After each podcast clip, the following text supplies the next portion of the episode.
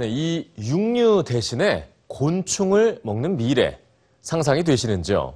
곤충은 축산업으로 인한 환경 문제와 세계 빈곤을 해결할 식재료로 평가받고 있는데요. 과연 곤충 요리가 대중화될 수 있을까요? 식재료로서 곤충이 가진 가치 뉴스취에서 알아보시죠.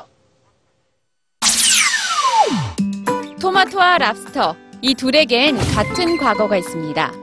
한때는 환영받지 못하는 식재료였죠. 영국에선 19세기 말이 돼서야 음식으로 등장한 토마토. 새빨간 토마토는 약 200년간 깊이 식재료였습니다. 영국인들은 토마토를 먹으면 몸 안에 종양이 생긴다고 믿었죠. 17세기 미국 동북부에서 랍스터는 노예나 죄수들이 먹는 음식이었습니다. 거름으로 사용되기도 했죠.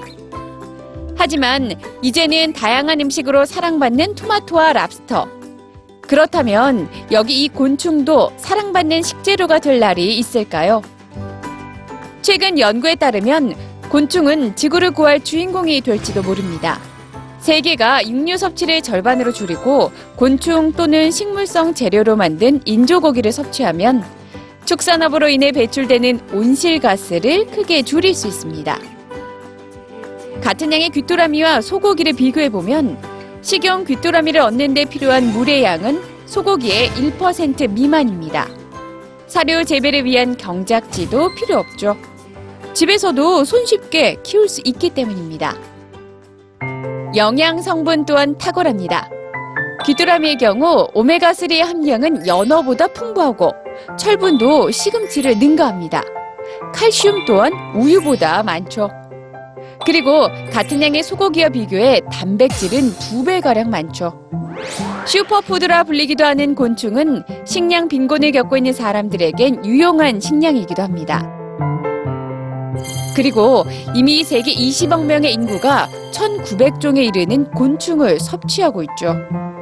2013년 유엔 식량 농업기구는 보고서를 통해 세계의 빈곤 문제와 환경 문제를 해결해 줄 대안으로 식용 곤충을 꼽았습니다.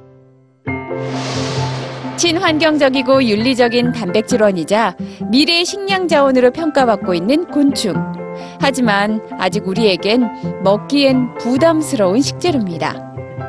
과연 곤충도 토마토와 랍스터처럼 반전 있는 미래를 맞이할 수 있을까요?